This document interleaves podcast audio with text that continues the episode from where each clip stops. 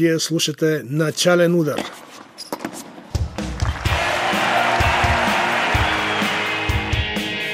Най-интересното от света на тениса с мен Любомир Тодоров.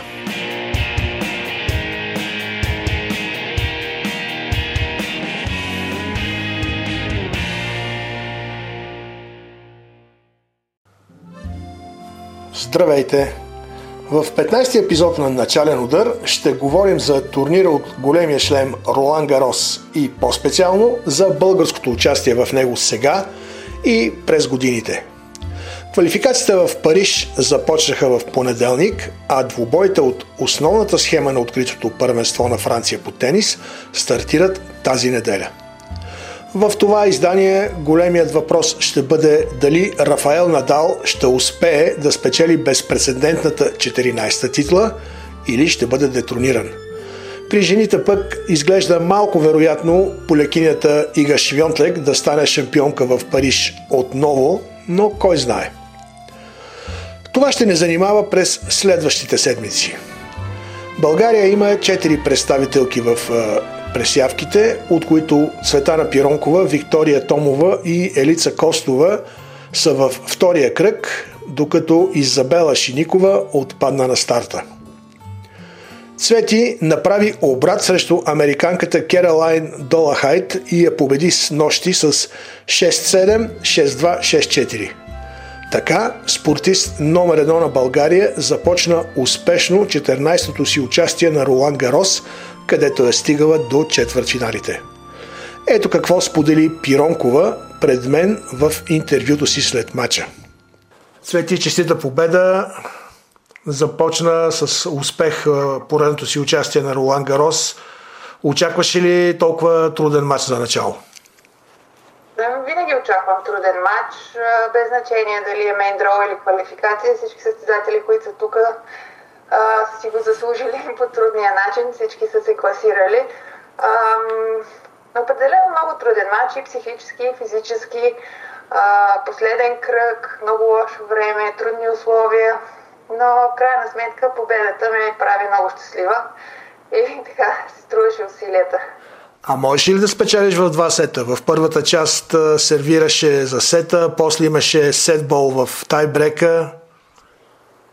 Положение, че съм имала сетбол, хипотетично може да се каже, че можеш да спечеля в 2 сета, но никога не знаеш. Не се знае, ако спечеля първия сет, как ще се развият нещата във втория, така че много не ги гледам по този начин мачовете.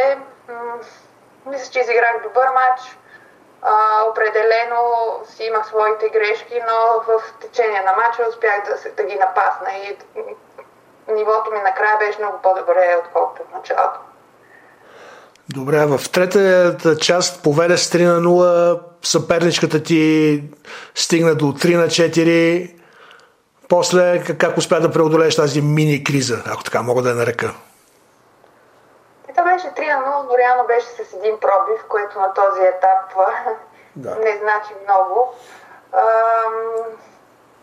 Действително беше трудно, като стана 4-3 за нея, но аз никога не се отказвам, опитвам се да играя до край, каквото мога, всичко да дам и в този случай даде резултат. Да, чудесна победа започна. Утре пак ще играеш вечерта срещу швейцарка, която е извън първите 200. Кое е по-неприятното за тебе? Непозната съперничка или късния час и лошото време в Париж? В случая това, че играя по-късно, не е толкова лошо сега, защото ще има малко повече време да се възстанови, все пак беше труден матч. Швейцарката, как се казва? Познавам ли? Ами предполагам, че не. С италианска фамилия, Бианчети, нещо от този род, на 22 години момичето.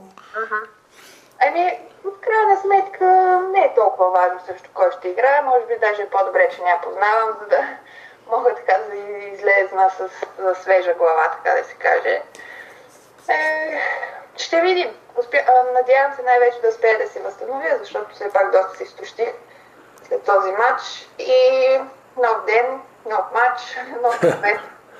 Дано да имаш късмет и утре.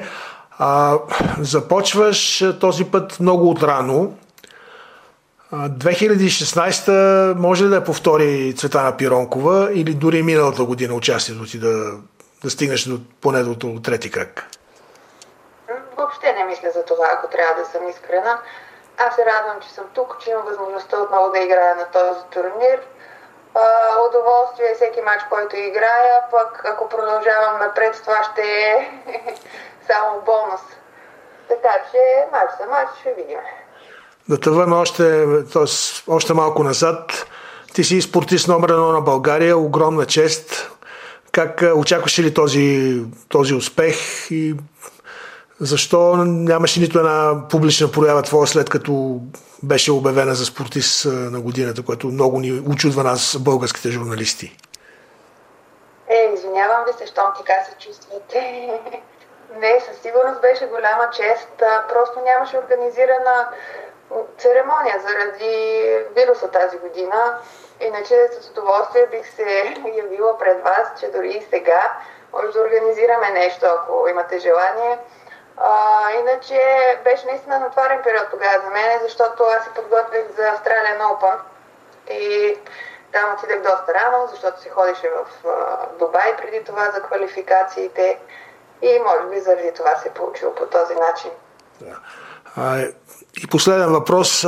Александър ще гледа ли твоите изяви по телевизията? Той ги гледа. Двамата с баща му ги гледат. Радва се, питаме постоянно кога ще дойде и той. И така, интересно е. Добре, благодаря, Цвети, и успех. И аз благодаря. Чао и до утре. При мъжете Григор Димитров ще играе директно в основната схема. Дебют в турнирите от големия шлем записа Димитър Кузманов. В среднощен двубой 27-годишният пловдивчанин отстъпи на бившия играч от топ 100 Уго Далиен от Боливия след 6-3, 2-6, 1-6. Ето как коментира представянето си на Ролан Гарос Кузманов специално за начален удар. Здрасти, Любо. Включваме се от Париж. След като вчера приключих моето участие на Ролан Гарос, дебютно. Какво ти кажа? Емоциите, адреналина, чувството да бъдеш тук е нещо уникално и нещо, което е несравнимо. И може би ми е беден речника, за да го опиша. След 22 години, откакто започнах да играя този спорт, достигнах до най-голямата сцена, до моя най-любим турнир от шлема и турнир, в който преди 10 години имах възможността да участвам като юноша. Няма как да не съм щастлив, няма как да не съм удовлетворен, тъй като това беше една моя мечта. И от тук нататък мечтите ми се променят и почвам да следвам следващите си цели. Заедно с екипа и заедно с хората, с които работя. Изиграх един много добър матч вчера срещу много добър съперник и противник, който се намира в много добра форма в момента. Може би изиграх един от най-добрите си първи сетове. Първият сет, който изиграх, беше може би от най-добрите тази година. Но не успях да задържа този ритъм. Опитах се, въпреки че резултата 6-2-6-1 във втория и третия сет не мисля, че е показателен, тъй като имаше много дълги успорвени разигравания. Просто не се умях да задържа физически ритъма. Никога не се оправдавам. Няма да се оправдавам и в случая. Но все още не съм напълно възстановен от изкарания коронавирус и ми трябва още време да се възстановя. Доволен съм все пак от играта си, доволен съм от дебютното си участие и чакам с нетърпение следващите турнири, защото идва и Wimbledon, и US Open, които също са мои големи мечти и цели. Надявам се до края на годината да съм жив и здрав. Предстоят ми два турнира в Казахстан от веригата на ATP Challenger 80, в които съм в основна схема. Ще се завърна вкъщи, ще направя допълнителни изследвания, за да видим как е здравословното ми състояние. И ще започна тренировки на пълни обороти. И се надявам в най-скоро време да съм в тази оптимална форма, в която бях от началото на годината. Условията в Париж, чисто организационно, мога да кажа, че са добри, не мога да кажа, че са перфектни, тъй като има недостатъци. Но няма как и да не скрия очудването си от почти перфектната организация. От то, що се отнася до играчите. Условията бяха много неприятни. Тук от началото, откакто пристигнах, 4-5 дни времето е много ветровито, много студено. Постоянно вали. И условията са много, много променливи, много трудни за игра. Вчера и аз започнах в 11, след 11 часа местно време вечерта моя матч. Но всички са професионалисти, всички гледаме си вършим работа по най-добрия начин. Всеки момент ще започне матча на Цеци Пиронкова. Аз съм и днес тук и ще отида да я подкрепя, ще отида да й дам кораж, мотивация и се надявам да се поздрави с победа. Вики Томова и Елица Костова също продължават напред. Искам да използвам възможността да им пожелая успех, както и на Григор, който ще започне от основната схема. И на всички ваши слушатели пожелавам много здраве и много щастливи моменти. Димитър Кузманов стана 10-тият българин при мъжете, който записва участие в турнирите от големия шлем.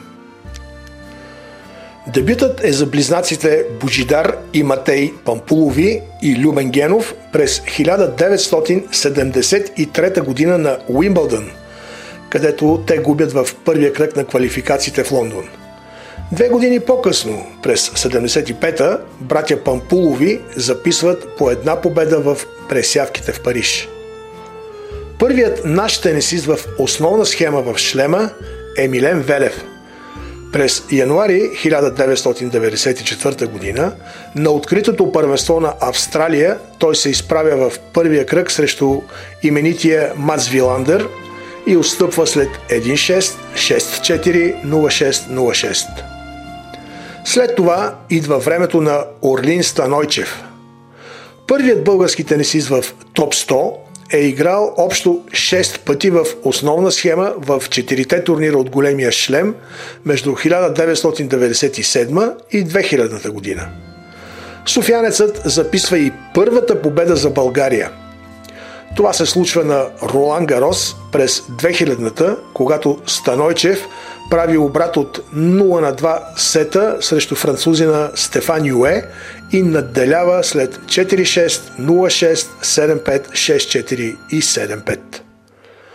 Радослав Лукаев направи подвиг на откритото първенство на Съединените щати през 2003 година, когато преминава 3-те кръга на квалификациите и влиза в основната схема, където отстъпва в 4 сета на бившия номер 1 в света Евгени Кафелников. Ивайл Трайков играе общо 5 пъти в пресявките на Уимбълдън, откритото на Австралия и Ролан Гарос между 2000 и 2004 година, но не успява да запише нито една победа. Тодор Енев участва през 2004 година в квалификацията на US Open в Ню Йорк, но отпада в първия кръг. После дойде ерата на Григор Димитров. Той дебютира на Уимбълдън през юни 2009 година с Wildcard като шампион при юношите от предишното издание на турнира в Лондон. Гришо получи контузия и се наложи да се откаже при сет на сет срещу Игор Куницин. От тогава хасковлията е записал 68 победи и 41 загуби в големия шлем. Той достигна полуфиналите на Уимбълдън през 2014 година, на откритото първенство на Австралия 2017 и на US Open през 2019 година. И сега на Ролан Гарос Димитров ще бъде сред поставените и му пожелавам да преодолее за първи път осмина финалите в Париж. В исторически план България има много успехи на откритото първенство на Франция при девойките, но при дамите никой от тях не е успявала да премине след четвъртфиналите. Мануела Малеева става шампионка при девойките през 1982. 8 години по-късно най-малката ѝ сестра Магдалена Малеева също печели титлата в Париж. А през 2004 Сесил Каратанчева отново побеждава на Ролан Гарос.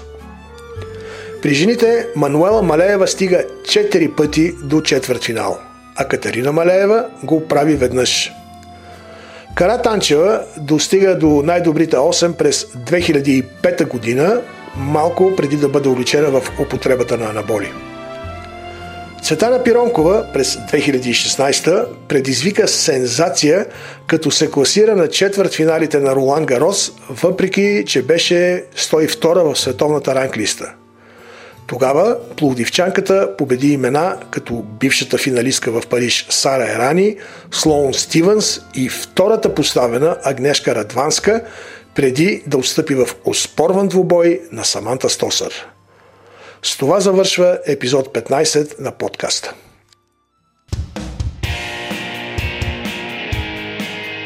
Това беше всичко от подкаста за тенис "Начален удар". Можете да ни намерите на сайта на Българското национално радио bnr.bg или на BNR Podcast в платформите SoundCloud или Spotify.